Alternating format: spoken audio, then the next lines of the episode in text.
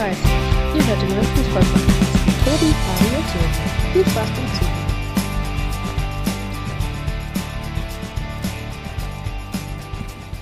Einen wunderschönen guten Abend, Anpfiff 15.30 endlich wieder wie gewohnt am Montagabend. Und Folge 40 ist auch gleich etwas Besonderes, denn wir von Anpfiff 15.30 gratulieren in unserer Podcast-Premierensaison dem FC Bayern München zur 32. Deutschen Meisterschaft und zur 10. in Folge. Natürlich gratulieren wir gleichzeitig damit auch Fabi, der wahrscheinlich den Autokorso in Meerbusch angeführt hat. Und äh, ja, Sören, dir können wir leider noch nicht gratulieren und dem VfL. Das ist wohl vertagt auf ein oder zwei Wochen. Aber ja, das waren die Hauptereignisse vom Wochenende. Der FC Bayern wieder.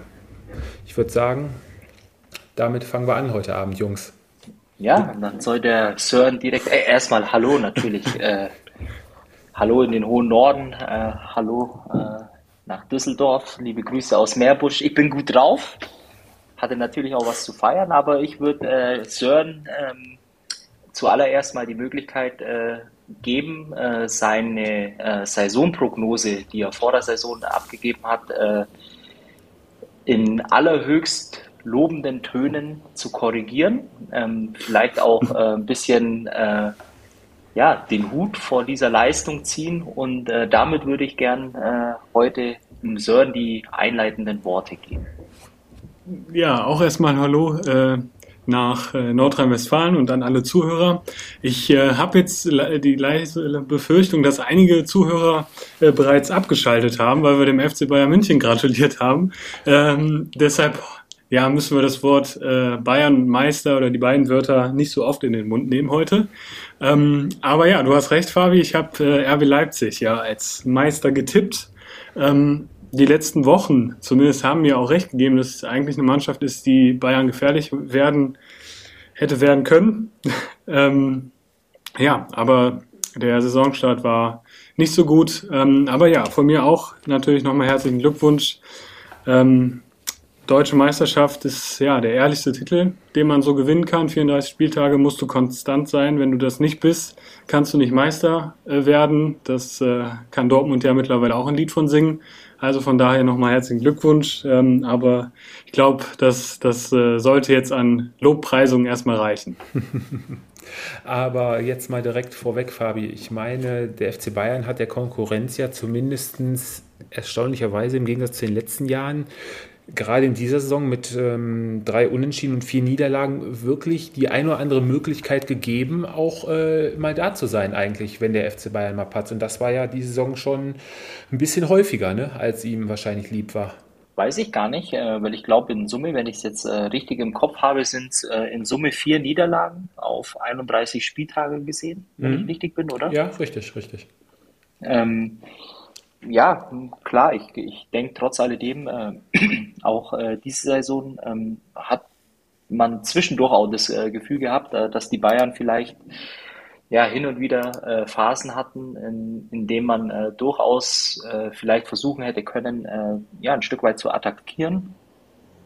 Ähm, ja, leider aus Bundesliga-Sicht war eigentlich der einzig wirkliche Verfolger oder der einzig wirkliche Konkurrent bis zu einem ja, langen Zeitraum eigentlich auch die Dortmunder, weil äh, die Leipziger ja durch ihren Saisonstart eigentlich ja relativ früh federn ließen. Ich glaube, äh, Leverkusen hat die letzten Wochen eben einmal mehr bewiesen, dass es äh, ja wenig konstant ist äh, oder konstant ähm, ist, was sie in Form von äh, Punkten liefern. Ähm, ja, und am Ende des Tages äh, steht trotz alledem, glaube ich, äh, aus meiner Sicht eine verdiente deutsche Meisterschaft ähm, zu Buche die man aber, äh, glaube ich, auch im, im Detail analysieren muss. Und äh, vielleicht könnten wir da auch mal ein bisschen in die Analyse mit eingehen. Ja, ich denke jetzt, äh, wir haben noch drei Wochen Zeit, aber ich denke, so ein großes Saisonfazit zu der einen oder anderen oder zu allen Mannschaften werden wir mit Sicherheit dann auch noch am Ende nochmal raushauen. Wir werden auch noch eine Elf der Saison aufstellen. Und ähm, ja, die letzten zehn Jahre, die Bayern, ich hatte da auch schon mal einen kleinen Blick in die Statistiken geworfen. Ähm, Fabi, der niedrigste Abstand in den letzten zehn Jahren war? Ich weiß es. Weißt du? Ja. Okay. Äh, das war 2019 und da waren es zwei Punkte. Sehr gut. Sehr da gut. war nämlich äh, der letzte Spieltag äh, der Bayern-Legenden Ribéry Robben, Heimspiel gegen Eintracht Frankfurt. Und äh, das wurde, wenn ich es jetzt richtig im Kopf habe, 4 zu 1 äh, gewonnen und äh, beide durften sogar noch einnetzen. Richtig, genau. Würdiger Abschied damals. Ja, und zwischenzeitlich war davor die Saison, waren es mal 21 Punkte äh, Vorsprung, beziehungsweise damals der damalige Zweite war Schalke 04. Ähm, ja, und wenn die Bayern jetzt ihre letzten drei Spiele gewinnen, sind sie auch wieder bei 84 Punkten, wo sie eigentlich wieder auch ähm, nochmal sechs Punkte besser sind als letztes Jahr. Also kann man die Saison, glaube ich, jetzt auch gar nicht mal so schlecht reden, wie es alle machen. Auch wenn man wahrscheinlich über die Art und Weise bei dem einen oder anderen Spiel mit Sicherheit äh, streiten kann und auch äh, das Haar in der Suppe suchen kann. Aber gut, das ist dann halt so. Ne? Ja, äh, ja, wir, wir werden das sicherlich nochmal ausführlich dann in den nächsten Wochen äh, diskutieren, aber das, ähm, ich weiß nicht, ob man von einer sehr guten Saison sprechen kann. Ich glaube, dass es war ähm, das Mindeste, was Bayern halt in jeder Saison einfach auch erreichen muss. Aber die Champions League aus ähm, gegen, man, gegen eine Mannschaft, die du halt schlagen musst als Bayern München und dann eben auch der, der, das, das aus im DFB-Pokal, das sind schon, also das sind ja zwei Titel, die, zumindest der DFB-Pokal, wo, ja, wo man ein Abo drauf hat, aber das ist halt, ähm, ja, nochmal ein ausführlich, ausführlicheres Thema. Da, da hast du auf jeden Fall recht. Aber ich habe noch. Ja, Fabi? Ich, ich glaube halt einfach, ähm, dass ja, ich, ich kann es absolut nachvollziehen, weil es mir äh, teilweise ja auch äh, so geht, wenn man über die, über die Bundesliga spricht, vor allem vielleicht auch mal mit Leuten außerhalb äh, der Landesgrenze diese Wahrnehmung, äh, dass Bayern äh, natürlich dann äh, irgendwo ein Stück weit ähm, ja, dem, dem Superlativ der Liga entspricht. Ich kann das nachvollziehen, ich kann das auch nachvollziehen, ähm, wenn man sagt, ähm, ja, jetzt ist man zum zehnten Mal Meister geworden und irgendwo ist das ein Stück weit langweilig. Dass es vielleicht auch keine Werbung ist äh, für, für die Bundesliga oder für den deutschen Fußball. Ähm, ich kann das alles nachvollziehen, aber rein aus äh, sportlicher Sicht äh, finde ich es teilweise gegenüber den äh, Jungs, die das eben jetzt äh, ja, im, im Laufe der letzten zehn Jahre auch äh, eben geschafft haben, Meister zu werden. Und äh, du wirst eben auch Meister nur dann, wenn du wirklich konstant in der Regel mit, mit Ausnahmen, die hat es in jeder Saison seit 2013 gegeben, ähm, konstant gute oder hohe Leistungen bringst. Und ich glaube, man, man darf auch aus sportlicher Sicht nicht immer den Fehler machen und dann eben diesen Titel ähm, so klein reden, äh, auch wenn es äh, der FC Bayern ist, weil äh, letztendlich der FC Bayern auch erstmal ähm, die Spiele gewinnen muss und äh, es waren durchaus auch äh, enge Kisten dabei, aber auch wenn man die, wenn man die Saison jetzt ja vielleicht mal oberflächlich äh, betrachtet, ich glaube, sie sind auf dem besten Weg, letztendlich auch wieder nahe an ihren Torrekord ranzukommen. Ähm, sie haben auch die Defensive, ähm, über die wir oft äh, gesprochen haben, äh, die sehr, sehr wackelig ist, äh, die aber trotz alledem auch nur 30 Gegentore ähm, bekommen hat. Ähm, ich glaube, im, im, Gesamten muss man echt ja, ähm, aufpassen, wie man so eine Saison letztendlich auch bewertet oder vor allem dann eben auch so eine Meisterschaft äh, für den FC Bayern. Ich glaube, es ist nicht selbstverständlich, dass sie jedes Jahr die Meisterschaft gewinnen. Ich hatte mal ja, können da können wir danach dann auch Schluss machen, ähm, was das Thema angeht und dann vielleicht direkt ins Spiel reingehen. Ähm, ich hatte nicht hier eine Statistik äh, gesehen. Seit 2000, da ging es um die Meister in den Top-Ligen, sprich England, Spanien, Italien und Deutschland im Vergleich. Und ähm, ja, seit 2000 ist, sind die Bayern 17 Mal Meister geworden. Ähm, Im Vergleich dazu in England äh, waren es Menu mit acht Titeln äh, und Barca mit zehn Titeln und Juve mit elf. Ähm, dass da zumindest noch ein bisschen Ausgeglichenheit herrscht und Abwechslung. Ähm, zeigt sich, glaube ich, auch des Öfteren. Aber die Bundesliga hat die letzten Jahre, was das angeht, ähm, ja, die Vormachtstellung beim FC Bayern ist ja hinlänglich bekannt. Aber ja, da muss man dann vielleicht sogar, du hast es gerade angesprochen, Fabi, vielleicht auch mal die, die Konkurrenz dann auch mal ein bisschen mehr äh, in die Pflicht nehmen, ne? Ich glaube halt einfach, ähm, ich meine, äh, in einer gewissen Hinsicht hat es äh, Sören ja vorhin auch schon mal angesprochen. Äh, du hast ja auch Mannschaften wie Leipzig und auch äh, absolut äh, Borussia Dortmund, die äh, durchaus, äh, glaube ich, auch in der Lage sind, äh, den ein oder anderen Titel den, den Bayern national streitig zu machen. Dieses Jahr wird es äh, so oder so kommen äh, mit dem äh, Pokal. Und ich meine, äh, Pokal war ja auch äh, die letzten Jahre nicht unbedingt äh, ein Abo äh, für den FC Bayern. Ähm, und wie gesagt, und in der Bundesliga ist es so, dass die äh, Dortmunder äh, im Speziellen ja eigentlich auch, äh, wenn, wenn alle fit sind, äh, wenn äh, die beste Elf auf dem Platz steht, ja durchaus auch ähm, ja, Paroli bieten kann. Äh, die, die Frage ist natürlich das, und das ist das, was ich eben angesprochen habe, eben in, in einer gewissen Hinsicht die Konstanz Woche für Woche auf den Platz zu bringen und das schaffen die anderen Mannschaften in der Bundesliga eben nicht. Und, und das ist halt der große Unterschied und das ist dann am Ende aber auch eine gewisse Qualität, äh, glaube ich, die da beim FC Bayern auf dem Platz steht. Ja, die Qualität hat man ja am Samstag dann auch wieder gesehen. Ähm, Sören, du hast, wir hatten gerade schon vorab ein bisschen gesprochen. Ähm, du sagtest oder du hast es so empfunden, dass es jetzt nicht das wirkliche Topspiel war. Es war eher ein etwas schwächeres Spiel vom Auftritt von beiden eigentlich. Ja, fand ich schon. Also wenn ich an Duelle in der Vergangenheit denke, ähm, war da nicht so viel Feuer drin, glaube ich. Ähm, auch von der von der Qualität des Spiels, ähm, glaube ich, hat man jetzt nicht unbedingt gesehen, dass das ähm, die beiden Aushängeschilder von Deutschland sind. Ähm, äh, du hast es ja gesagt auch schon, äh, Tobi, man hat den Bayern angemerkt, wenn sie gefordert wurden in diesem Spiel, dann haben sie einen Gang höher geschaltet.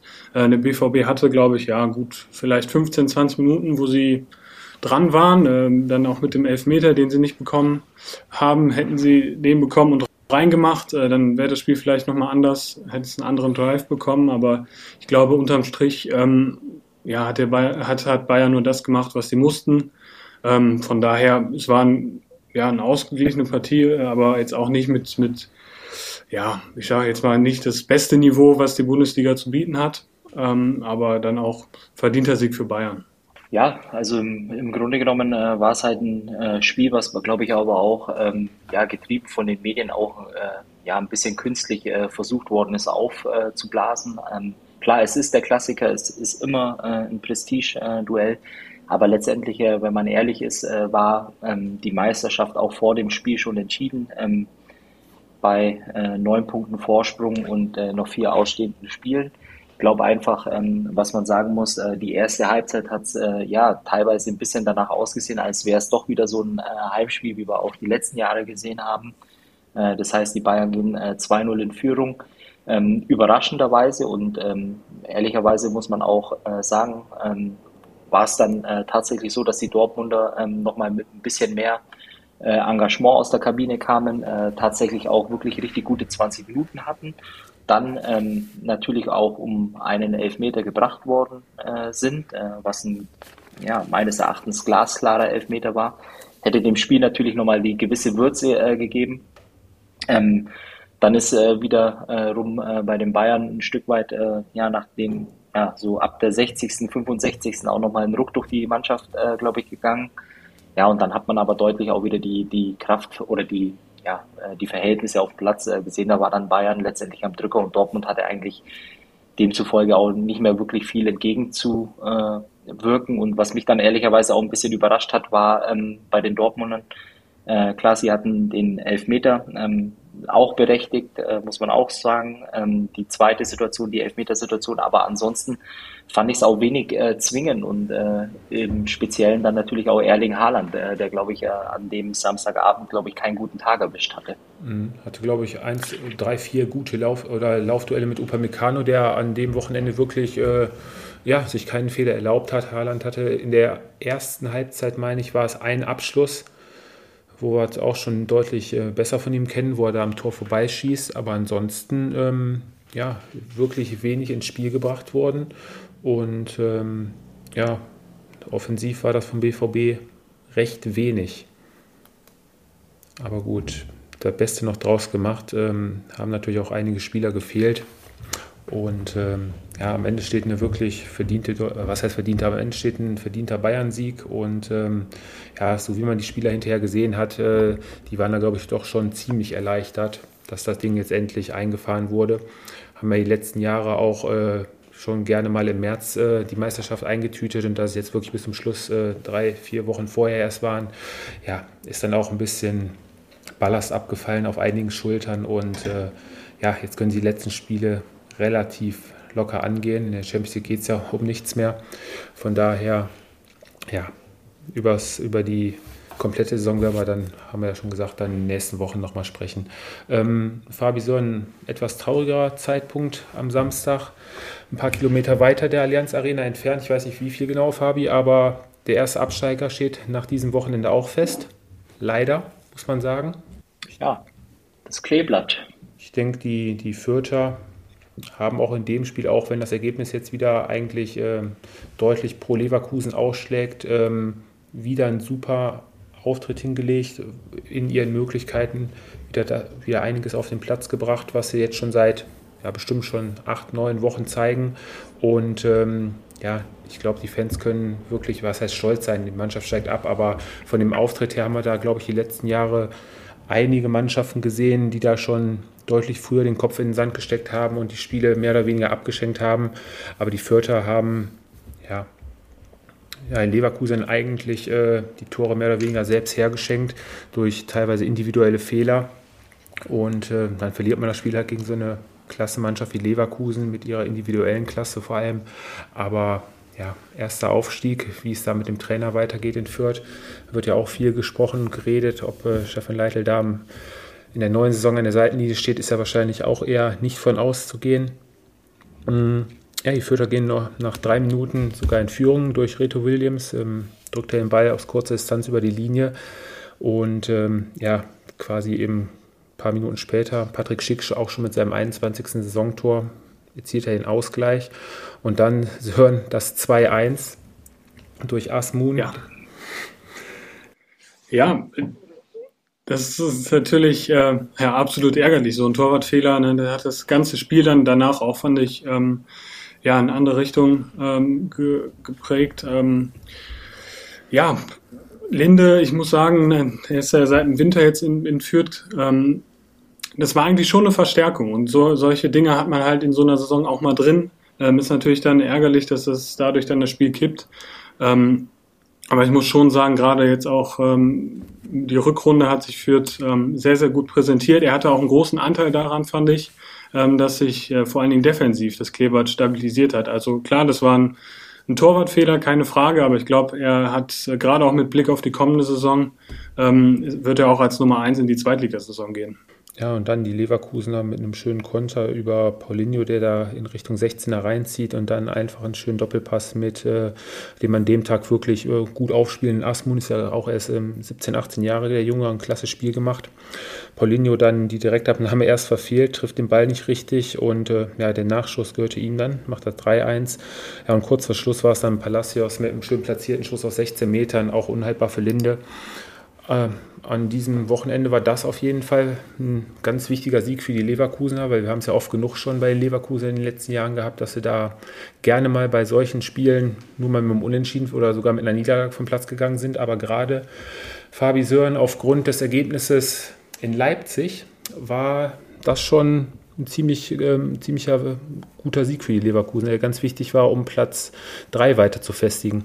Ja, auf jeden Fall äh, vielleicht nochmal einmal ganz kurz äh, zum Spiel Fürth gegen Leverkusen. Äh, man muss definitiv, ähm, bevor wir das äh, Spiel abschließen, auch noch äh, den Fürthern wirklich äh, einmal ein Kompliment geben. Ich glaube, wenn du zu Hause gegen so eine Spitzenmannschaft spielst, ähm, wenn man sich, das Verrückte ist ja, die Spieldaten zum Beispiel auch mal anschaut, dass die Fürther eigentlich ja, mehr gespielte Bälle, mehr Ballbesitz, ähm, äh, fast äh, Torschussverhältnis war 8 zu 9. Also ich glaube, äh, so darf man sich aus der Bundesliga verabschieden.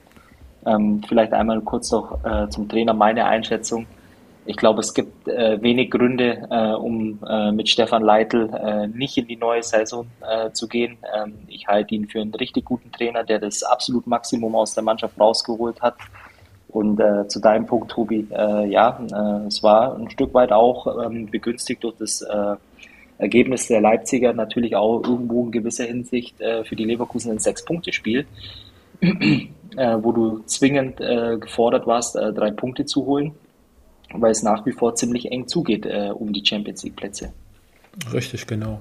Und da können wir ja dann vielleicht direkt mal drauf eingehen. Ich meine, ähm, die Leverkusener haben jetzt das Restprogramm, haben sie jetzt die nächsten drei Spiele in, den, in der ähm, kommenden Woche, empfangen sie dann zu Hause ähm, wer war es nochmal kurz, sagt mal schnell, haben sie jetzt äh, zu Hause empfangen sie Eintracht aus Frankfurt, die ja unter der Woche aktiv in Europa unterwegs ist. Und dann haben sie noch auswärts Hoffenheim und zu Hause den Sportclub aus Freiburg, für die es ja wahrscheinlich dann auch noch um ja, das internationale Geschäft gehen wird. Was das angeht, ähm, hat RB da eigentlich, da können wir jetzt aufs Spiel ja direkt eingehen, eigentlich das vermeintlich leichtere Restprogramm. Aber an dem Wochenende, Sören, ähm, war das eher wie ein äh, schwacher Auftritt der Leipziger. Kein Vergleich zum Pokalspiel, wo sie ja weitergekommen waren. Ja, absolut. Also es war kein Vergleich. Ähm, wobei man muss ja sagen, ähm, erste Halbzeit äh, sah ja alles danach aus, als wenn alles gegen Union läuft. Ähm, wir hatten kurz den Lattentreffer äh, kurz vor der Pause, dann fiel ja dann das 0-1 aus äh, Berliner Sicht. Ähm, dann haben sie keine Elfmeter bekommen. Ähm, ja, aber dann haben die Joker äh, gestochen ähm, für Union. Ähm, muss auch sagen, dass äh, vorhin Geraldo Becker, glaube ich, die letzten Wochen richtig, richtig gut spielt. Da hat er die beiden Tore vorbereitet. Ähm, und ja, du hast recht. Also ich glaube von RB ähm, gerade offensiv ähm, wenig, äh, wenig Ideen gehabt, um dann gegen Union ähm, den, den Rückstand dann nochmal äh, wettzumachen. Ähm, und da muss in den nächsten Wochen dann, auch wenn das Restprogramm im Vergleich vielleicht nicht so ähm, hochklassig ist, äh, muss da auf jeden Fall wieder eine Leistungssteigerung her. Aber ich glaube schon, dass die sich auf jeden Fall äh, für die Champions League qualifizieren. Ich glaube, das ist klar. Ähm, und je nach, gerade mit Blick auf den letzten Spieltag, wenn Leverkusen gegen Freiburg spielt, äh, könnte sogar dann auch ähm, Platz 3 durchaus äh, realistisch sein. Mhm. Mhm. Ja, die erste Halbzeit ähnlich wie im Spiel gegen, ähm, ich weiß gar nicht, gegen Leverkusen war es ja. Ähm, RB auch ohne Torschuss in der ersten Halbzeit. Und äh, am Ende stehen sogar ähm, 5 zu 14 Abschlüsse für, für die Unioner, die, glaube ich, äh, schon ziemlich sauer waren nach dem bitteren Ausscheiden da im, äh, ein paar Tage vorher im Pokal. Und ähm, ja, die beiden Joker, du hast gerade gesagt, Stechen, die hatten im Pokalspiel noch ein bisschen Pech gehabt. Aber ähm, gerade die ähm, Vorarbeit von Michel da zum 2 zu 1 Siegtreffer von Behrens, Fabi, hat mich so an deine Zeiten erinnert. Top-Ballannahme, Blindrücklage im Rücken. Also das war schon ein klasse rausgespieltes Tor. Nein, aber mal Spaß beiseite. Ähm, alles in allem hat sich ja Leipzig schon ziemlich schwer getan. Ich weiß nicht, ob es da schon mit, dem, ja, mit den Gedanken schon jetzt am Donnerstag beim ähm, Halbfinale waren gegen die Rangers, was ja mehr oder weniger da auch ähm, alles überschattet. Aber ja, für Union auch ganz wichtige drei Punkte. Weiter um den Kampf um die internationalen Plätze. Für Platz 6 momentan werden sie für die Europa League qualifiziert. Und ähm, ja, rundum gelungener Auftritt der Unioner. Ja, guter Support der Union-Fans, waren ja auch wieder einige Tausend mitgereist nach Leipzig. Und ähm, ja, also Leipzig hätte ich da auch, glaube ich, keinen Sieg verdient gehabt bei dem Spiel. Ja, schon Wahnsinn, äh, weil äh, ausgerechnet äh, die beiden äh, Jungs, die wir unter der Woche angesprochen haben, äh, die letztendlich zu früh vom Feld äh, gegangen sind, beziehungsweise Michel und äh, die reingekommen sind, wo wir Urs Fischer letztendlich ähm, ja schon ein bisschen die Vorwürfe gemacht haben, ähm, was sie sich dabei gedacht haben. Genau diese Einwechslungen äh, drehen jetzt äh, letztendlich äh, das Spiel zugunsten äh, der Unioner. Und äh, ich glaube, es gibt eine Mannschaft äh, im, im Westen, die sich maßlos ärgert, weil egal welchen Lauf sie in Form von Punkten oder Ergebnissen hinlegen, die Unioner schaffen es immer wieder ja, äh, dem Schritt zu halten und äh, in der Tabelle vor ihnen zu bleiben. Ja, das stimmt, das stimmt. Ja, die beiden Tore, ähm, ein schöner Flugkopfball von Michel, der da einen Schritt eher am Ball ist per Kopf ähm, als ähm, Orban. Aber das 2-1, wie das fällt, ähm, ein Abschlag ähm, der Unioner, dann wird der Ball einmal verlängert. Und ähm, Angelino steht da, glaube ich, dem Ball zwei oder drei Meter näher als ähm, dem heranspringenden Becker, der Angelino da wirklich fünf, sechs Meter noch abnimmt. Ja, und dann auch den Ball wieder über die rechte Seite reinspielt. Ähm, ja, war schon ein ziemlich einfaches Tor, wie die Unioner es da hergeschenkt bekommen haben. Aber gut, ist jetzt halt passiert und ähm, ja, es bleibt weiter ein spannender Kampf um Platz 5, 6 und 7. Du hast die Mannschaft aus dem Westen gerade angesprochen, Fabi. Die hat ihre Hausaufgaben auch am Wochenende sehr souverän eigentlich äh, gemeistert. Ja, äh, was äh, soll man äh, großartig wirklich zu dem, zu dem Spiel sagen? Ich glaube, ein bisschen was muss man dazu sagen, weil man sonst eben auch ähm, ja, das schmälert, was, die, was die Kölner im Moment auf den Platz bringen. War natürlich auch ein Gegner, der an, ja, an dem Samstag auch wirklich ja, relativ wenig entgegengesetzt hat, meines Erachtens zumindest, weil, die, weil die Kölner einfach auch durch ihre Kompaktheit, ähm, durch ihre Spielweise, durch ihre Taktik, äh, die am Samstag vollkommen aufging. Und das war für mich ein äh, durchaus äh, souveräner Auftritt und äh, ungefährdeter Sieg für die Kölner. Kölner gehen da schon nach zwei Minuten, der geht natürlich dankbar ungünstig los für die Bielefelder. Direkt nach zwei Minuten kriegen sie das 1-0 durch Marc Uth. Ähm, der kriegt den Ball vorbereitet über die, rechte, über die rechte Seite, muss man ja jetzt auch mal sagen, durch äh, Jonas Hector, der den Ball da schön in den Rückraum liegt. Ja, und wie Marc Uth dann im Fall den Ball da ja, piorettenmäßig da noch äh, neben dem Pfosten setzt im Kullern, war das erste Tor. Ja, so, und dann das 1-1 war auch wieder eins von den Toren, was man ja ziemlich hergeschenkt hat an dem Wochenende. Ja, also unglücklicher hätte das ja gar nicht sein können, das Eigentor. Ähm, aber ich würde gerne über das 2-1 reden, beziehungsweise über den Torjubel. Habt ihr euch schon den Kaffee gesichert? Hast du uns den schon bestellt und nach Hause geschickt auf den Weg? Ich wusste erst gar nicht, was das sollte, aber im Nachgang muss ich schon sagen, das ist schon Wahnsinn, ja, was für ein Kommerz jetzt dann doch auch noch äh, in Köln Einzug hält. Ein glorreicher Traditionsverein verkauft also jetzt noch den eigenen Kaffee, also das war schon, war schon äh, verrückt. Ähm, aber ich glaube, ähm, dann spätestens nach dem ähm, 2-1 hatte Köln mh, alles in der Hand. Äh, wobei äh, kurz, äh, Thielmann hat ja dann kurz vor Schluss noch das 3-1 gemacht, kurz davor hätte Bielefeld dann sogar noch ausgleichen können. Aber ich glaube, unterm Strich war das mal wieder zu wenig für Bielefeld, ähm, wenn du da unten irgendwie rauskommen willst. Ja, und Köln sammelt weiter fleißig Punkte äh, wird, glaube ich, bis zum Schluss noch ein richtig spannender Kampf da um die internationalen Plätze. Ja, und ähm, das, wenn du unten drin stehst, wir haben das ja, und das bewahrheitet sich wirklich jetzt immer, immer und immer wieder, ist das 2 zu 1 gewesen. Mal davon abgesehen, dass Modest den Ball da wirklich komplett frei am Elfmeterpunkt erstmal annehmen kann, ist das Erste. Und dann, dann schießt er, dann wird der Ball noch abgefälscht, ich glaube von, von Pieper war es. Und ähm, ja, und äh, ähm, Ortega ist da auch nur noch ganz knapp mit den Fingerspitzen dran gewesen. Also auch ein ganz unglückliches Tor, was die Bielefelder sich da äh, gefangen haben zwischenzeitlich. Hat der Trainerwechsel da unter der Woche auch nicht wirklich was gebracht. Und ich glaube, wenn jetzt nicht aller, aller spätestens am nächsten Wochenende die drei Punkte kommen, äh, da gastiert er die Hertha auf der Alm dann ist Bielefeld, da würde ich mich dann auf jeden Fall festlegen, der zweite Absteiger dann dieses Jahr. Oder habt ihr da noch äh, Hoffnung? Nein, keine Hoffnung mehr. Keine, keine Hoffnung mehr für Bielefeld. Ähm, das ist halt äh, die Art und Weise äh, letztendlich auch, wie die Bielefelder die letzten Wochen aufgetreten sind. Ähm, ich habe es ja letzte Woche auch schon gesagt, äh, das bereitet mir wenig Hoffnung. Ähm, dann der Trainereffekt äh, nach so einem Spiel ja, ähm, wie gesagt, wenn du dann äh, so ein Ergebnis äh, ablieferst, äh, eigentlich auch wirklich dem, dem Spiel der Gegner relativ wenig entgegenwirken kannst, ja, vielleicht auch schon ein bisschen verpufft und äh, dazu macht halt äh, so eine Mannschaft wie der VfB auch nochmal einen anderen Eindruck, äh, genauso wie die Berliner, die Hertha, über die wir auch gleich nochmal reden, die es halt dann einfach auch schaffen, mal den Bock umzustoßen und ich glaube, wenn ich es jetzt äh, wenn ich wetten müsste, dann äh, würde ich davon ausgehen, dass die Stuttgarter auf jeden Fall mehr Punkte holen bis zum Saisonende als die Bielefelder. Und daher sind die Bielefelder für mich eigentlich auch äh, demzufolge äh, leider nicht mehr zu retten.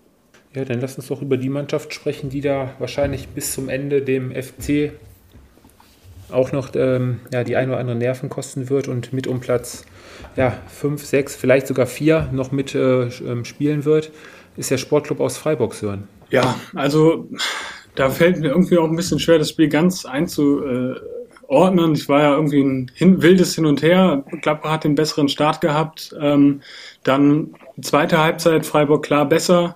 Und dann wie aus dem Nichts dann ganz äh, zum Schluss noch das 3 durch, 3 durch Gladbach. Ähm, ich glaube, wenn man das so zusammenfassen soll, ähm, glücklicher, äh, ja, glücklicher Punkt für, für, ähm, für Gladbach und für Freiburg, ähm, ja, drei Punkte verpasst. Äh, und die zwei, wenn die dann Punkte, die fehlen, die dann noch in der Abrechnung fehlen, dann ist das natürlich äh, doppelt ärgerlich. Ja, also fing ja relativ gut an das Spiel für die Gladbacher. Sofort nach zwei Minuten bekommen sie da das Handspiel. Fabi, wo ich mal deine Meinung, du hast ja früher auch gern mal die Grätsche Hand ausgepackt, gespielt, ja. Hand gespielt. ähm, ganz ehrlich, beim besten Willen, dann kann ich demnächst in die Zweikämpfe so reinspringen, wie, wie wenn man im Aqualand in eine Rutsche springt und die Arme beide quasi am Körper anlehnt. Also tut mir leid, dann kann ich demnächst das Grätschen auch komplett verbieten. Es lässt sich nicht vermeiden. Ähm, ich glaube, es wurde in, äh, in der Zusammenfassung, glaube ich, bei, bei Sky, alle Spiele, alle Tore, wurde es, glaube ich, äh, ziemlich gut äh, der, der Nagel auf den Kopf getroffen. Ähm, jeder, der äh, schon mal gegen den Ball getreten hat, äh, der weiß, äh, wie man in äh, so eine Art Tackling reingeht. Äh, letztendlich ist Elfmeter gepfiffen worden aufgrund äh, der Auslegung der Regel. Und die besagt nun mal, wenn man die Körperfläche mit den Händen, Armen erweitert oder ja doch erweitert, dann letztendlich ist es Hand. Und im Grunde genommen wurde hier eigentlich nur die äh, Regel richtig angewendet. Ob das dann äh, in dem Moment, äh, wie gesagt, wenn man selber schon mal gegen den Ball getreten hat oder Fußball gespielt hat, äh, dann weiß man, äh, ja, dass es höchst ärgerlich ist, aber die, die Regel besagt nun mal Handspiel und demzufolge ist es ein Elfmeter. Okay. Dazu komme ich dann gleich noch. Und mal. am Ende hat der Schiedsrichter immer. Ich wollte es gerade sagen, da fehlt noch was am Ende. Gut, das ähm, 2 zu 0 ähm, sah Kevin Schlotterbeck ein bisschen unglücklich aus. Da, ähm, da hat er die ungünstigere Bahn beim Laufweg gehabt. Ähm, Brilem Bolo wird da geschickt von Jonas Hofmann aus der eigenen Hälfte. Und ähm, ja, bringt da seinen stabilen Körper dann ähm, zwischen sich und äh, zwischen Schlotterbeck und dem Ball und schiebt dann ganz souverän zum 2 zu 0 ein. Ja, so und dann ähm, fängt die Halbzeit, die zweite Halbzeit denkbar ungünstig für die Gladbacher an. Ähm, auch direkt nach drei Minuten. Fabi, es war mal wieder Vincenzo Grifo mit einem richtig schönen Elfmeter. Ähm, auch wieder ein Elfmeter, der, den ich jetzt nicht gegeben hätte. Das ist so eine typische Situation Ach. und, oder? Beide ja, laufen los, bleibst im, das war keine Absicht. Im Leben war das keine Absicht von, von Leiner, wo er Höfler hinten in die Beine läuft. Muss man dann Elfmeter geben? Ja, ich, ich kann mich da wie auch heißt, nicht zu äußern. Wie, als, wie heißt als, dieses äh, Wort? Äh, wie heißt, da gibt es auch äh, Unwissenheit schützt vor. Strafe nicht. Genau, ja, so, so oder so ähnlich. Äh, ja, Absicht hin oder her. Äh, am, am Ende des Tages äh, ja, sieht es blöd aus, aber äh, auch da ähm, hättest du anders entschieden. Ja, definitiv. Definitiv. Weil es keine Absicht war, oder? Ja.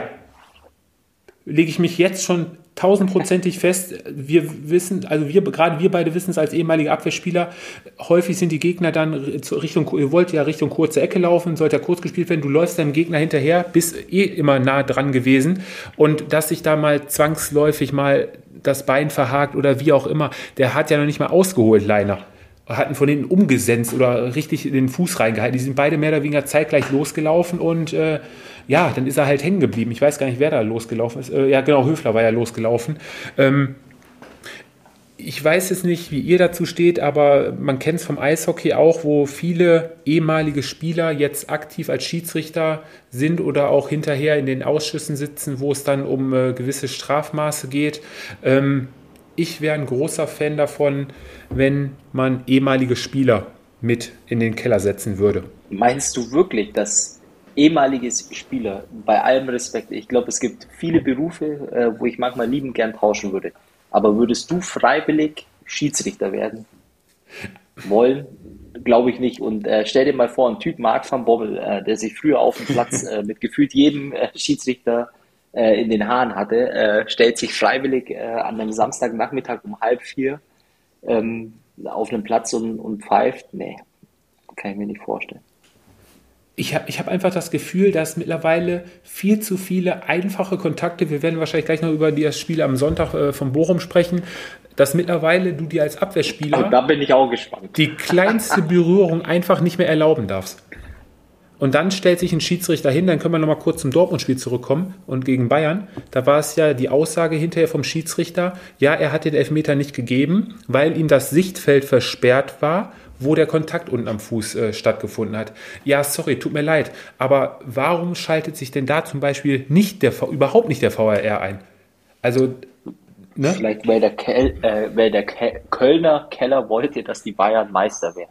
Ja, also ganz ehrlich, oder es muss wirklich mal da, was das angeht, mal überlegt werden, ob wir da wirklich zu dieser Phase kommen, wo man sagt, jede Mannschaft hat ihre zwei oder drei äh, Möglichkeiten, Einspruch einzulegen oder eine Situation nochmal gesondert ja, aber die macht es ja auch nicht besser, weil ich meine, äh, natürlich begehst du nicht immer absichtlich äh, ein Foulspiel. Es gibt die Foulspiele, die unabsichtlich äh, sind, aber nun mal, wenn da jemanden hinten in die Hacken reinläuft und der zu Fall kommt, Okay, Sorry, lassen wir die außen vor, aber bei der anderen Szene, Fabi, da wär, äh, wär's, hat der Schiedsrichter ja hinterher selber gesagt, war ein klarer Elfmeter. Dann bekommen die Dortmund einen Elfmeter und dann ja, ja, steht zu dem Zeitpunkt. Gebe ich dir ja recht. ne? Ich sage ja, es war ein klarer Elfmeter und normalerweise hätte der Videoassist äh, am Samstagabend bei Bayern gegen Dortmund eingreifen müssen und äh, den Schiedsrichter darauf hinweisen, äh, dass es ein klarer Elfmeter war und, und fertig. Äh, zurück zu der Szene bei, bei Freiburg.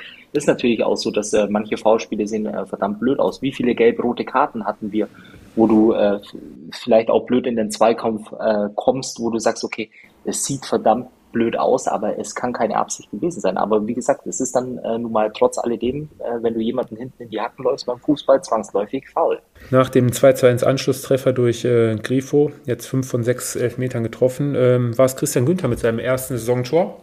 Ein richtig schönes Tor. Richtig oder? schönes Tor aus 16 Metern, schönes lange Eck.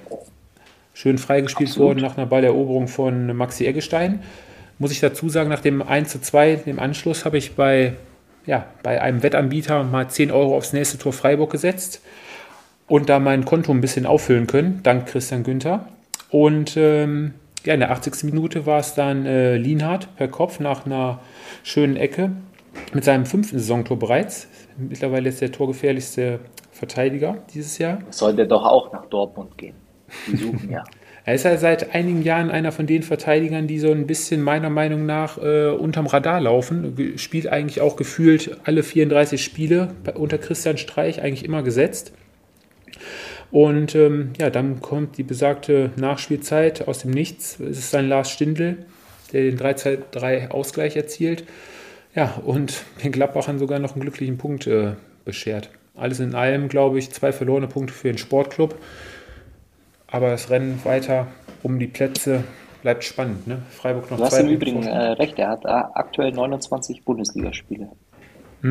Und davor die Saison hat er, glaube ich, alle 34 gemacht. Also er und äh, Christian Günther sind so die Spieler, die unter Streich eigentlich grundsätzlich immer, wenn nicht verletzt oder gesperrt, äh, immer spielen. Ja, das ist ein Top-Innenverteidiger-Duo. Beide relativ konstant, beide viel, äh, gleich viele Einsätze. Ich sehe gerade, äh, Schlotterbeck hat auch vier Tore und 29 Einsätze dieses Jahr. Mhm. Ich sehe sogar äh, hier Christian Günther alle 31 Spiele. Verständlich, verständlich. Und, und Kübler 26. Das ist mal eine eingespielte Viererkette. Da weiß Christian Streich, worauf er sich verlassen kann. Lasst uns weitermachen am Samstag. Ein ziemlich wildes Spiel fand in Frankfurt statt, Sören. Ja, wildes Spiel trifft es, glaube ich, ganz gut. Ähm, die Eintracht äh, kämpft sich nach einem unglücklichen Eigentor, mal wieder ein Eigentor an diesem Wochenende zurück. Ähm, ja, hat im Prinzip dann auch alles im, im Griff, fand ich, in dem Spiel. Äh, geht dann 2-1 in Führung. Ähm, kassiert aber dann, das muss man wirklich sagen, Hoffenheim ist ja in den letzten Wochen nicht so, äh, nicht so gut drauf, muss man ja auch sagen. Die haben große Chance gehabt, die Champions League Plätze zu erreichen. Ich glaube, da jetzt äh, nach dem 34. Spieltag wären sie mit der Euroleague, glaube ich, ganz zufrieden. Ähm, machen dann den Ausgleich und dann danach äh, kann sich Frankfurt mal wieder, wie so oft in dieser Saison, äh, bei Kevin Trapp bedanken, dass äh, das Unentschieden am Ende steht. Aber ich glaube, gerade bei Frankfurt merkt man einfach, sie sind froh, wenn die Saison, die Bundesliga-Saison äh, vorbei ist. Ähm, sie konzentrieren sich, glaube ich, nur auf den internationalen Wettbewerb, was ja auch richtig ist, weder nach oben und nach unten geht, geht etwas. Ähm, von daher glaube ich für Frankfurt äh, die zwei, äh, die, der, der Punkt ist okay, für Hoffenheim aber mal wieder zu wenig. Ja, Hoffenheim aus den letzten vier Spielen einen Punkt, die Frankfurt aus vier Spielen zwei Punkte war mehr oder weniger so die Mannschaft, die momentan ähm, so ziemlich ihrer Form zumindest in der Liga hinterherlaufen und am Ende dann vielleicht dann ja schiedlich friedliches 2 zu 2, was beiden nicht wirklich weiterhilft. Du hast gerade gesagt, die Hoffenheimer rutschen weiter ab im Kampf um die internationalen Plätze. Ja, und die Frankfurter werden wahrscheinlich alles auf den Sieg in der Euroleague setzen, damit sie vielleicht nächstes Jahr sage und schreibe dann in der Champions League spielen würden. Lass uns da mal überraschen. Ist äh, tatsächlich, dass du das sagst, äh, im Übrigen auch, äh, glaube ich, äh, wenn ich es jetzt richtig im Kopf habe, äh, müsste bei einem möglichen Sieg in der Europa League, äh, müsste die deutsche Bundesliga einen Startplatz mehr international haben, nämlich acht, oder? Genau, richtig. Dann kommt der Achtplatzierte rein. Das kommt allerdings nur dann zustande, wenn diese Mannschaft, sprich dann Frankfurt, wenn ich das, der Kicker hatte da heute irgendwie einen Artikel, ähm, diese Mannschaft aber nicht einen internationalen Platz belegt, so wie ich das verstanden habe. Ähm, also müssten die Frankfurter äh, gewinnen, dann hätten wir acht äh, Startplätze. Sozusagen. Genau, richtig. Genau. Und würden mit fünf Mannschaften in der Champions League spielen oder mit vier Mannschaften und eine rutscht dann weiter runter in die Europa League. Das wäre interessant rauszufinden. Weiß das jemand? Sören. Du bist doch äh, täglich Sportticker. Täglich Sportticker, ja, aber ich glaube, ähm, ist das nicht so, dass der Achtplatzierte dann in die Conference League geht und äh, die, ich glaube, mehr als fünf äh, Startplätze in der Champions League bekommen? Bis jetzt ist ja der siebte Platz der Conference League Platz. Der würde jetzt ja. richtig, richtig sollen dann der achte sein, sprich der fünfte, sechste und siebte werden direkt für die Europa League qualifiziert. Also pass auf, äh, um das hier aufzulösen, weil Deutschland neben England, Spanien und Italien zu den vier besten Ländern in der UEFA Fünfjahreswertung gehört, darf die Bundesliga regelmäßig mit sieben Mannschaften im Europapokal antreten. Derzeit sind vier Plätze davon für die Champions League, zwei für die Europa League und einer für die Europa Conference äh, League reserviert. Trotzdem könnten die deutschen Clubs in der kommenden Saison ausnahmsweise mit acht Mannschaften auf europäischer Bühne dabei sein. Dafür muss Eintracht Frankfurt äh, die Europa League gewinnen, darf in der Bundesliga aber nicht mehr zu weit klettern. Ja, das ist dieser Hintergrund. Mhm. Der Europa League-Sieger wird, wie auch der Champions League-Sieger, mit einem automatischen Startplatz in der Champions League belohnt. Also starten wir dann doch mit fünf, ja? In der Champions genau. Landet er national gleichzeitig auf einem europäischen Startplatz, geht dieser Platz der Liga gewissermaßen verloren. Verloren. Genau. Und es bleibt bei der üblichen Anzahl an Teilnehmern. Das wäre der Fall, wenn RB Leipzig die Europa League gewinnt. Mhm. Aufgelöst. Gut, dann drücken wir mal den Frankfurt. Sören, gern geschehen. Du hast wieder deine Hausaufgaben nicht gemacht. Also das internationale Geschäft ist nach wie vor für den VfL äh, unerreichbar. Oh, oh, vor ein paar Wochen äh, klang das noch ganz anders. So, du darfst dir jetzt aussuchen. Du hast den VfL gerade angesprochen. Du darfst dir gerne einen von den beiden jetzt aussuchen, mit dem du anfangen möchtest. Ja, dann nehme ich doch selbstverständlich den VfL Wolfsburg. Denn der, äh, die Wölfe zeigen eine Reaktion nach unserer äh, ja, vernichtenden Kritik. Ich glaube, äh, der Podcast wurde in Wolfsburg äh, relativ oft angehört. Ähm, wobei so viele Menschen, glaube ich, wohnen in Wolfsburg auch gar nicht. Aber auf jeden Fall, ähm, ja, eine herausragende erste Halbzeit, äh, die der VfL gespielt hat. Profitiert dann aber auch von einer, ja, ich sag mal, auch wieder diskussionswürdigen roten Karte. Ähm, und ähm, ja, in einer Halbzeit fünf Tore schießen ist nicht so verkehrt. Und äh, Max Kruse äh, mit einem Hattrick war auch ganz gut dabei. Also von daher, glaube ich, ein ungefährdeter und verdienter Sieg für den VfL. Jetzt sind alle Abstiegssorgen, glaube ich, endgültig ähm, ja, verflogen. Ähm, ja, Mainz äh, war ein gebrauchter Tag. Ich glaube, vielleicht, worüber man noch reden kann, ist über die rote Karte. Ich glaube, Tobi, wir beide waren uns gerade schon einig im Vorgespräch, dass man die jetzt nicht unbedingt hätte geben müssen. Ähm, oder wie, wie ist da Fabis Sicht? Der Standardspruch passt da sicherlich auch ganz gut. der Schiedsrichter hat am Ende immer recht. Ähm, ja, äh, ich meine, wenn, wenn ihr beide sagt, äh, man muss nicht unbedingt äh, rot geben, dann sagst du am Ende des Tages. Rot. Äh, ich, ich bin jetzt nicht derjenige, der äh, hier immer dafür da ist, äh, die Schiedsrichter zu verteidigen. Ähm, wobei Schiedsrichter bekommen ja auch immer Freikarten, also liebe Schiedsrichter immer her damit. ähm, aber er war letzter Mann. Ähm, Nein. Doch. Es, lauf, es, laufen doch seitlich und äh, ich, wer war es? Es waren doch noch zwei Spieler in, in einem Radius von anderthalb Metern. Das ist für mich, äh, ist nicht frei durch für mich. Die konnten doch noch eingreifen bei der Szene, oder nicht? Ja, das war dann äh, auch Auslegungssache, weil wenn er ihn nicht äh, zu Fall bringt, kommen die anderen beiden, haben die theoretisch wirklich noch eine Chance, äh, ihn äh, letztendlich vom Ball zu trennen. Eben drum. Also der kann das Foulspiel gerne pfeifen und den Elfmeter geben, aber dann hätte es eine gelbe Karte definitiv in, in dem Und dann Fall argumentiert doch äh, andersrum. Dann äh, gehen wir doch weg von der Doppelbestrafung. Äh, Richtig. Das wäre genau. doch die einfachere Lösung, zu sagen, okay, er gibt Elfmeter, ähm, Doppelbestrafung, er kommt mit Gelb davon. Ja, richtig. Ja. Damit wäre ich äh, zufrieden gewesen, weil ähm, nach der roten Karte hat sich äh, Wolfsburg da wirklich ja, mehr oder weniger in den Rausch gespielt und den Mainzern, äh, die wussten, glaube ich, zur Halbzeit gar nicht mehr, äh, was mit ihnen geschehen ist, weil fünf Tore. Wir kennen die Mainzer ja eigentlich eher als ähm, defensiv grundstabiles äh, Konstrukt, ähm, was die Räume eng macht und eigentlich immer ziemlich energisch in die Zweikämpfe geht und es dem Gegner auch wirklich schwer macht, überhaupt Torschancen rauszuspielen. Aber da waren ja teilweise ich, das 3 zu 0, ähm, die Seitenverlagerung von Maxi Arnold auf Baku, der dann auch mit einer Direktabnahme vors Tor, wo Max Kruse dann ähm, den Ball reinhaut zum 3 zu 0, für mich das schönste Tor in dem Spiel. Ähm, ja, also Mainz bei dem Spiel, ich glaube, ganz schnell abhaken und äh, jetzt kommen am Wochenende die, Mainz, äh, die Bayern an den Mainzer Bruchweg. Ja, mal schauen. Die Mainzer ja eigentlich ein ziemlich heimstarkes Team. Mal gucken, was sie da gegen die Bayern auf den Platz zaubern. Aber ja, Florian Kofeld mit seinem zweiten Heimerfolg nacheinander. Torverhältnis ist auch wieder nach letzter Woche wieder pari. Und ähm, ja, viel zu sagen gibt es da, glaube ich, nicht mehr. Ab, Abstiegssorgen. Doch, ein ja? bisschen, bisschen mehr Euphorie, wenn es um die Wolfsburg geht. Ich meine, Sören hatte ja schon mal einen guten Anfang äh, mit äh, der Art und Weise, wie er den Sieger eingeleitet hat. Man muss auch mal wirklich, ähm, glaube ich, auch ähm, ja, ein Stück weit äh, sachlich bleiben bei der Partie. Ich glaube, äh, wenn du in der Vorwoche ähm, sowas von dermaßen unter die Räder kommst in, in Dortmund, dann hast du so ein Spiel zu Hause. Ähm, auch in Wolfsburg herrscht, herrscht äh, eine gewisse Form äh, von Druck, äh, vor allem auch mit den, mit den Geldgebern im Rücken, ähm, mit der Mannschaft auf diesem Tabellenplatz. Und ich äh, glaube dann, natürlich spielt dann so eine rote Karte natürlich in den Spielverlauf äh, positiv den Wolfsburger in die Karten. Trotz alledem musst du das auch mal in so einer Situation, in der sie sich befinden, auch auf die Art und Weise runterspielen glaube, äh, man darf nicht immer den Fehler machen und da einfach äh, einen Haken dahinter setzen und sagen, na gut, ist halt so, weil es Wolfsburg ist.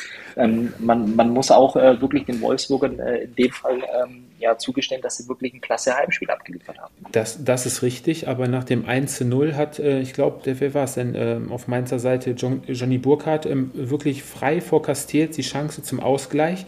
Eigentlich ein, eine Gelegenheit, die er sich da nicht entgehen lässt. Und quasi postwendend ist es dann halt mega unglücklich, dass du da dann wirklich äh, den Elfmeter und die rote Karte kriegst. Ne? Ich meine, Mainz nach einer Klatsche in Dortmund ist jetzt auch nicht unbedingt so der, den Gegner, den du dir als Wiedergutmachung eigentlich äh, zu Hause wünscht. Ne? Die haben es ja die Saison auch schon dem einen oder anderen Gegner mehr als unangenehm äh, gemacht. Und ähm, ja, dass eine super Leistung vom VfL Wolfsburg war und dass eine Reaktion kommen musste und wird, war uns, glaube ich, allen klar. Aber die Höhe, die Art und Weise, ja, äh, Bo Svensson hat dann in der Halbzeit viermal gewechselt hat dann die Defensive verstärkt. Ähm, die Wolfsburger hatten dann, glaube ich, nochmal so zehn Minuten Drangphase, wo sie nochmal versucht haben, weiter zu spielen.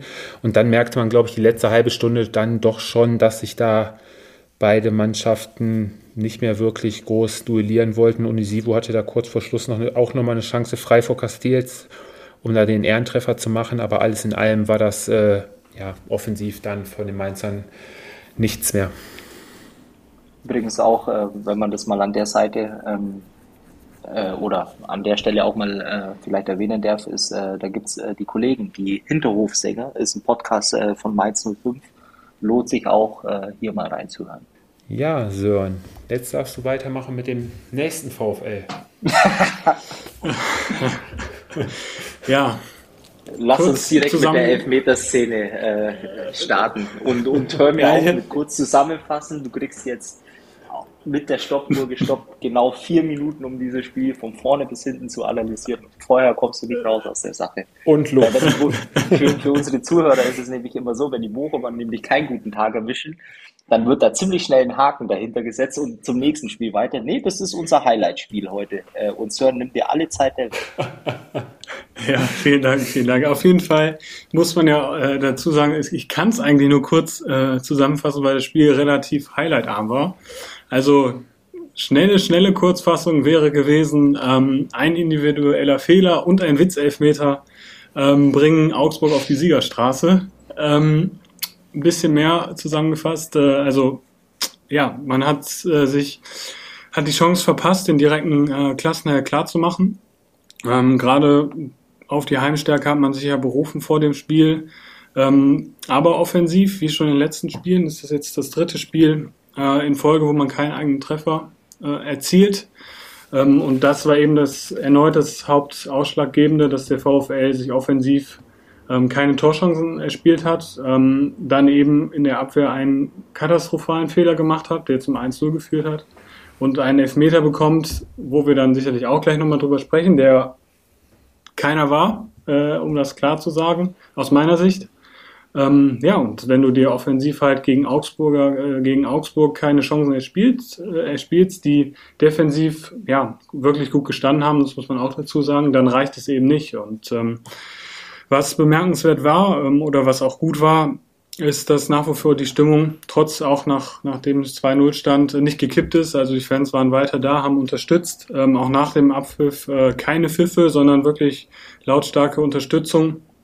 Das ist wichtig. Ich glaube, das hat die Saison ja auch gezeigt, dass man nur zusammen halt die Liga hält. Ähm, ja, aber nochmal, es, es, ist zu wenig. Ähm, das sind die Spiele. Klar, jetzt bist du im Prinzip nach wie vor in Sicherheit, wirst nicht absteigen, aber das sind die Spiele, die du gewinnen musst. Und ähm, gerade mit Blick auf die nächste Saison ist das ein Riesenthema, ähm, dass du dir offensiv wieder mehr Chancen erspielst. Ähm, 30 Tore ist zu wenig. Ähm, also da muss man auf jeden Fall an der Offensive feilen. Das hat das Spiel gegen Augsburg auch ähm, ja, gezeigt. Was ist das mit dem Minimal- und Maximalprinzip? Ne? Minimaler Aufwand, maximalen Erfolg bei rausholen. Ähm, ich denke, dass äh, was schön zu sehen war, dass vorne wieder jemand wirklich äh, jede Abwehr, jeden Abwehrspieler 90 Minuten lang anläuft und wirklich wieder anscheinend wirklich top in Form ist und fit ist. Simon Zoller hatte da ja sein Startelfdebüt gegeben bei dem Spiel. Ja, ist leider selten in Szene gesetzt worden, du hast es gerade angesprochen. Ja, Maxim Leitsch jetzt nach dem, ich glaube, im Freiburg war es, im Pokalspiel, ja. Zweiter unglücklicher Fehler diese Saison. Und da durch diese Szene wird der Junge mit Sicherheit auch reifen. Aber offensiv, ähm, ja, man hat, glaube ich, vor Spielbeginn oder während des Spiels angemerkt, ähm, dass für beide Mannschaften, die wussten schon, worum es geht. Ich denke, mit dem Unentschieden hätten sie beide ganz gut leben können. Die Augsburger nehmen natürlich jetzt drei Punkte mit, wo sie sich jetzt, glaube ich, jetzt mit 35 Punkten, das sind sieben Punkte Vorsprung auf, äh, auf Platz 16, denke ich, werden die Augsburger mit dem Abstieg auch nichts mehr zu tun haben. Und ähm, ja, Fabi, die Augsburger, du hast es ja äh, die letzten Wochen des Öfteren angesprochen. Das ist so der FCA äh, gewesen, wie man eigentlich die komplette Saison eigentlich erwartet hatte, ne? Ihr habt noch vergessen, dass das Wetter schön war und äh, der Rasen gut gemäht war, äh, um euer, euren Versuch, äh, da diese Bochumer Leistung noch irgendwie schön zu reden. Ähm, ich bringe es jetzt mal auf den Punkt. Also es war eine absolute äh, Nichtleistung äh, vom VfL Bochum und äh, für mich auch einfach wahnsinnig enttäuschend, weil speziell nach dem 1-0 habe ich eigentlich die Bochumer äh, kaum wiedererkannt. Äh, sie wurden von, von den Augsburgern im eigenen Stadion förmlich äh, ja, an die Wand gespielt. Ähm, das war für mich die erste Halbzeit schon äh, furchtbar mit anzuschauen, äh, zumal ich ja auch ähm, leichte Sympathien für die Bochumer ähm, durchaus habe. Und äh, würde mich schon interessieren, ähm, wie es äh, letztendlich äh, wie der VfL Bochum in, in so eine äh, Situation reinkommen kann. Ähm, war für mich extrem enttäuschend und gleichzeitig dann eben auch äh, die Art und Weise, äh, wie einfach äh, der VfL Bochum an dem äh, Sonntag äh, letztendlich auch zu, knappen, äh, zu knacken war. Es war ein langer Ball, ähm, klar, der Fehler von, von Leitsch äh, letztendlich zum 1 zu 0. Äh, vielleicht auch noch kurz äh, zu dem Elfmeter. Ja, auch hier. Ähm, die Frage ist, äh, ich glaube, ich würde mich weniger darüber aufregen, äh, ob es ein Elfmeter war, ja oder nein, sondern die, die Frage ist natürlich, wie kann man so ähm, ungestüm, ne? ungestüm und, und dumm eigentlich auch äh, in den Zweikampf gehen, äh, zumal Caligiuri, äh, wenn ich es jetzt ganz richtig im Kopf habe, eigentlich äh, mit dem Rücken zum Tor auf dem Weg aus dem Strafraum raus war. Richtig, läuft raus. Ähm, dann trifft er ihn am Fuß, ja, er weiß natürlich mit all der Erfahrung, was man aus so einer Situation machen kann. Und am Ende des Tages gibt es elf Meter. Ähm, ja, und äh, am Ende des Tages war es eigentlich auch nicht der VfL Bochum, so wie man ihn äh, kennt, äh, zumindest in den Heimspielen. Und, und so ehrlich muss man dann äh, durchaus auch mal sein.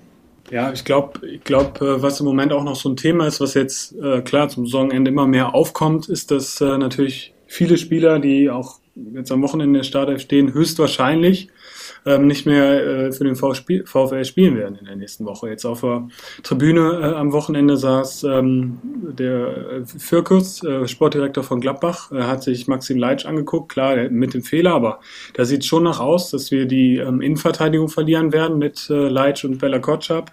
Da muss man sagen, dass äh, Rex, Rex Bijay, ähm, zurück nach Wolfsburg gehen wird. Ähm, Löwen äh, wird nach, erstmal nach Berlin zurückkehren, ähm, können wir uns nicht leisten. Holtmann also das ist natürlich auch, ne? Ja, da ist zum Glück natürlich noch ein langfristiger Vertrag. Ähm, dann weiß man nicht, Pantovic, äh, auslaufender Vertrag. Ähm, ja, Lucadia wird zurück nach England gehen. Also es sind viele Themen im Moment natürlich, die die, die Spieler beschäftigen. Ähm, du hast am Anfang der Saison, hast du es als Team einfach geschafft, ähm, ja, zusammenzuspielen. Ähm, da hast du ein großes Ziel gehabt, das hast du ähm, erreicht. Und jetzt geht es natürlich für jeden Spieler, da, das, das ist einfach so. Ich glaube, da, dazu kennen wir den Fußball äh, lang genug, ähm, dass sich jeder Spieler mit Ende der Saison über seine persönlichen Ziele ähm, ja, Gedanken macht. Und das behindert dann natürlich schon die, die Leistung und, äh, oder beeinträchtigt die Leistung. Und das merkt man schon. Und ähm, die, da, da hast du völlig recht. Dieses, das war ein schlechtes Spiel, offensiv wieder keine Chancen rausgespielt. Ähm, das zieht sich jetzt schon die letzten ja, zwei, drei Wochen durch. Ähm, und ich glaube schon, dass man jetzt auch froh ist, wenn die Saison äh, vorbei ist, ähm, die nach wie vor gut ist. Du hast den Klassenerhalt im Prinzip geschafft. Ähm, noch nicht offiziell, aber es sieht gut aus. Und äh, dann wird sicherlich auch nochmal ein Umbruch im Sommer stattfinden. Also wenn ich Sportdirektor wäre, jetzt unabhängig egal wo, wen ich vom Bochum auf jeden Fall holen würde, wäre äh, Bella Kotschap. Also was der Junge diese Saison schon gezeigt hat für sein Alter, also da steckt verdammt viel Potenzial in den nächsten Jahren drin. Wenn der noch einen äh, erfahrenen Verteidiger an seine Seite gestellt kriegt, der Junge wird nächste Saison noch stärker sein, egal wo er nächstes Jahr spielen wird. Und Ablöse, glaube ich, gibt es dafür trotzdem noch so, ne? Äh, Ablöse gibt es, aber äh, Ablöse gibt es, ja, aber es gibt auch ähm, eine, eine Kaufoption, äh, äh eine Kaufoption, ist ja schon eine Ablöse, eine fi fixe Ablöse, ähm, ähm, die nicht so hoch ist. Also ich glaube äh, um die 5 Millionen. Mhm. Klar, für Bochumer Verhältnisse viel Geld, aber ich glaube, von dem Talent, was, was Bella Kotschap hat, ähm, ja, eigentlich mehr möglich. Aber du hast schon recht, ich sehe ihn auch beim, ähm, ja, beim nächsten Schritt machen. Äh, ist natürlich spannend, äh, ob er ähm, ja, in Deutschland bleibt. Ich finde, das ist ein Spielertyp, der sehr gut nach Italien auch passen würde. Ähm, da bin ich wirklich mal gespannt. Aber halten äh, würde ihn der VfL sicherlich nicht. Fabi, dir gebührt die Ehre heute, die Mannschaft dir vorzunehmen, die den Spieltag beendete mit einem 2 zu 0 gegen den VfB Stuttgart. War das schon das entscheidende Spiel, die Rettung für die Berliner Härte? Lange diese Saison gezittert, haben wir drauf rumgeprügelt. 30 Spieltage hat es gedauert, jetzt zwei Spiele am Stück gewonnen, beide zu null. Kommt die Hertha jetzt zum Schluss nochmal wirklich in die Spur? Ich glaube, müssen sie eigentlich äh, gar nicht, weil das ein Stück weit, glaube ich, auch äh, mehr oder weniger so ein äh, Knackpunkt-Spiel äh, war. Ich glaube, äh, wenn man ins Spiel reingeht, ähm, kann man durchaus von einem äh, verdienten Sieg der Herthaner sprechen, weil am Ende des Tages einfach der VfB ja, am Sonntag ein Stück weit viel zu harmlos war. Ähm, irgendwie auch ein Stück weit, ich weiß nicht, wie es euch geht, auch äh, wenig wiederzuerkennen. Ähm, ja, äh, du gerätst relativ äh, schnell in Rückstand, aber trotzdem dachte ich eigentlich auch, dass der VfB eine Mannschaft ist, äh, die durchaus äh, aufgrund der letzten Wochen immer wieder in der Lage ist, ähm, ja, zurückzukommen. Haben sie auch äh, das ein oder andere Mal bewiesen. Und Sonntag war sehr, sehr harmlos, ähm, was letztendlich vom VfB kam. Und am Ende des Tages, äh, klar, äh, die späte Entscheidung oder letztendlich späte Entscheidung in, in der Nachspielzeit. Aber ich glaube, äh, alles in allem war es ein verdienter Sieg der Hertha. Ja, Hertha musste lange zittern bis in die Nachspielzeit, wo dann äh, Belfodil schön das 2 zu 0 macht, lässt dann noch äh, Torwart und Verteidiger aussteigen. Aber die frühe Führung durch Selke, ähm, Felix Magath hat das, glaube ich, nach dem Spiel ganz gut analysiert. Er war sehr zufrieden. Allerdings ähm, gab es die eine oder andere Situation, ähm, wenn der VfB da ein bisschen konzentrierter oder gescheiter abschließt, da waren ja zwei, drei Schüsse, die mehr oder weniger zentral aufs Tor kamen, ähm, dann kann das Spiel vielleicht auch äh, mal wieder unentschieden enden. Aber äh, vom Einsatz her kann man der Hertha wieder keinen, keinen Vorwurf machen. Ähm, 120 Kilometer abgerissen, da waren mit die meisten an diesem Spieltag, der VfB dagegen nur 112. Ähm, ja, von den Zweikämpfen her soweit auch alles äh, vollkommen in Ordnung. Also ich denke, wer die Hertha hinterher jubeln gesehen hat, ähm, da scheint so ein Umbruch, glaube ich, stattgefunden zu haben. Das Team hält wieder zusammen, sind keine einzelnen Grüppchen mehr, keine Einzelspieler an Bord. Ten geht vorweg. Ähm, es scheint wirklich äh, Magata die richtigen Zügel gezogen zu haben, die richtigen Rädchen gedreht zu haben. Und äh, ja, jetzt das nächste Spiel am Wochenende für die Hertha dann in Bielefeld ja, wenn sie da auch nicht als Verlierer vom Platz gehen, denke ich, ähm, hat Felix Magath glaube ich, äh, ja, seinen Job erfüllt, den er machen sollte. Ja, absolut. Und bei dem Spiel, glaube ich, war das frühe Tor ähm, ja, hat Hertha sehr, sehr gut in die Karten gespielt. Aber unterm Strich muss man sagen, das ist, war viel, viel, viel zu wenig vom VfB. Und wenn man die Interviews danach gehört hat von Misslintat oder auch Materazzo, ähm, die haben das auch deutlich kritisiert. Das kannte man so in der Form auch nicht. Ähm, die Fans haben es auch kritisiert, das kannte man auch nicht. Ähm, also da, ja, das war schon ein Auftritt, ähm, den man so vom VfB nicht gewohnt war. Und da bin ich mal gespannt. Das jetzt, sind schon ein paar Punkte Abstand jetzt. Ähm, ja, im Endeffekt werden sie sicherlich dann auch ähm, am 34. Spieltag zufrieden sein mit dem, mit dem Relegationsplatz, mit der, gerade mit der Leistung, die sie jetzt gezeigt haben. Ja, hatten da vorher die aus den letzten sechs Spielen nur eins verloren. Allerdings, ähm, ja, der VfB hat halt das Problem, dass dieses Jahr ähm, auch schon bei zehn Unentschieden ist. Und äh, ja, ich habe es ja auch schon oft gesagt, wenn da nicht mal zwischendurch mal ein Sieg äh, bei gewesen wäre, dann hätte es auch deutlich besser aussehen können. Ne? Aber gut, Jetzt müssen sie zu Hause gegen VfL Wolfsburg ran. Und dann lassen wir uns mal überraschen, wie es da beim VfB weitergeht. Aber ich denke, es deutet so alles Richtung Relegation für den VfB hin. Ne? Nächster Spieltag könnte da, glaube ich, auch schon eine Vorentscheidung dann fallen, was das angeht. Und wer dann der Gegner in der Relegation wird, äh, ja, das ändert sich ja momentan in der zweiten Liga wirklich äh, von Woche zu Woche. Mhm. Dann sind wir soweit durch mit dem Spieltag. Noch ganz kurz, ähm, Fabi, du hast ja letzte Woche schon die Prognose abgegeben. Bring uns noch mal kurz äh, auf deinen Stand. Hat sich ja was geändert beim Spiel morgen von Nein. City gegen Real?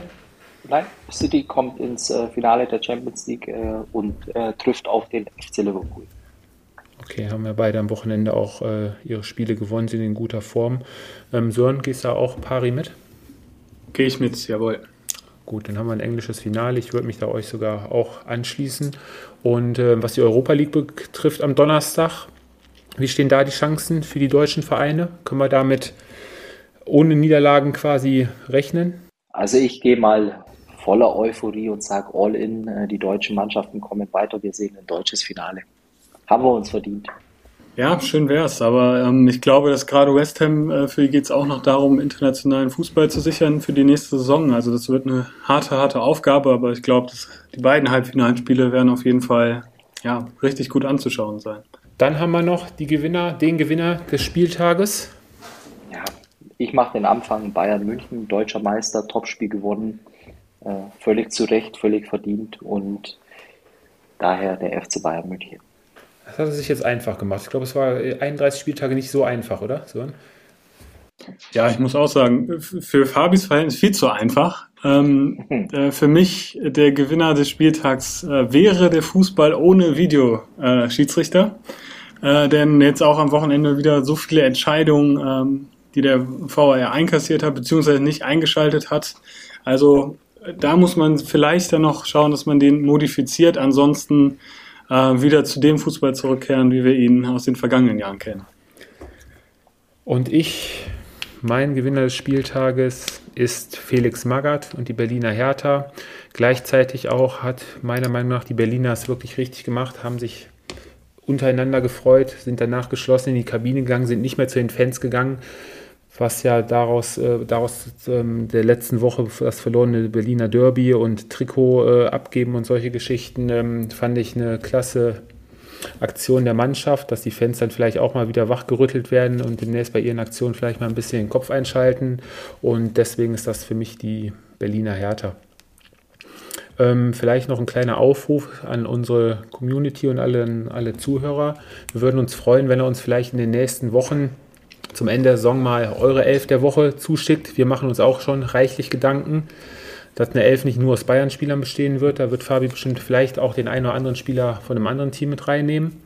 Ich habe auch schon so drei, vier, die festgesetzt sind, aber bei einigen Positionen bin ich noch äh, ziemlich am Überlegen. Ich weiß nicht, wie es beim Sören ist, aber ähm, schickt uns gerne mal eure, eure Elf der Saison und ähm, schauen, ob wir da auch ein bisschen Ahnung haben und mit euch gleichziehen können. Ja, das war es dann wieder für diese Woche. Nächste Woche, ich weiß nicht, Jungs, ähm, haben wir das große Glück, zwei Montagsspiele um halb neun zu haben.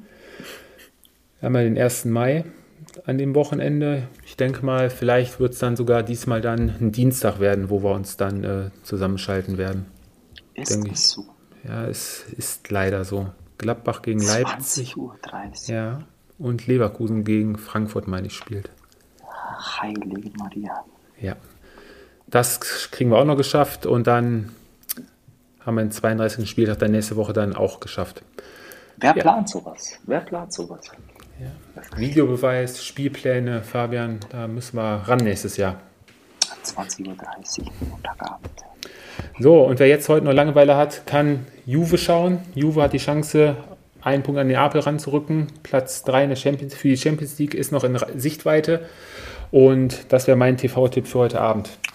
Dann sage ich die Premier League. Äh, die läuft nämlich auch heute noch ein Spiel. Ah, Crystal ja. Palace müsste spielen gegen Leeds United. Gut. Von Sören können wir, glaube ich, nichts mehr erwarten heute, was das angeht. Nein, tut mir leid. Gut, dann in diesem Sinne, Jungs, einen schönen Macht es gut. Bis nächste Woche.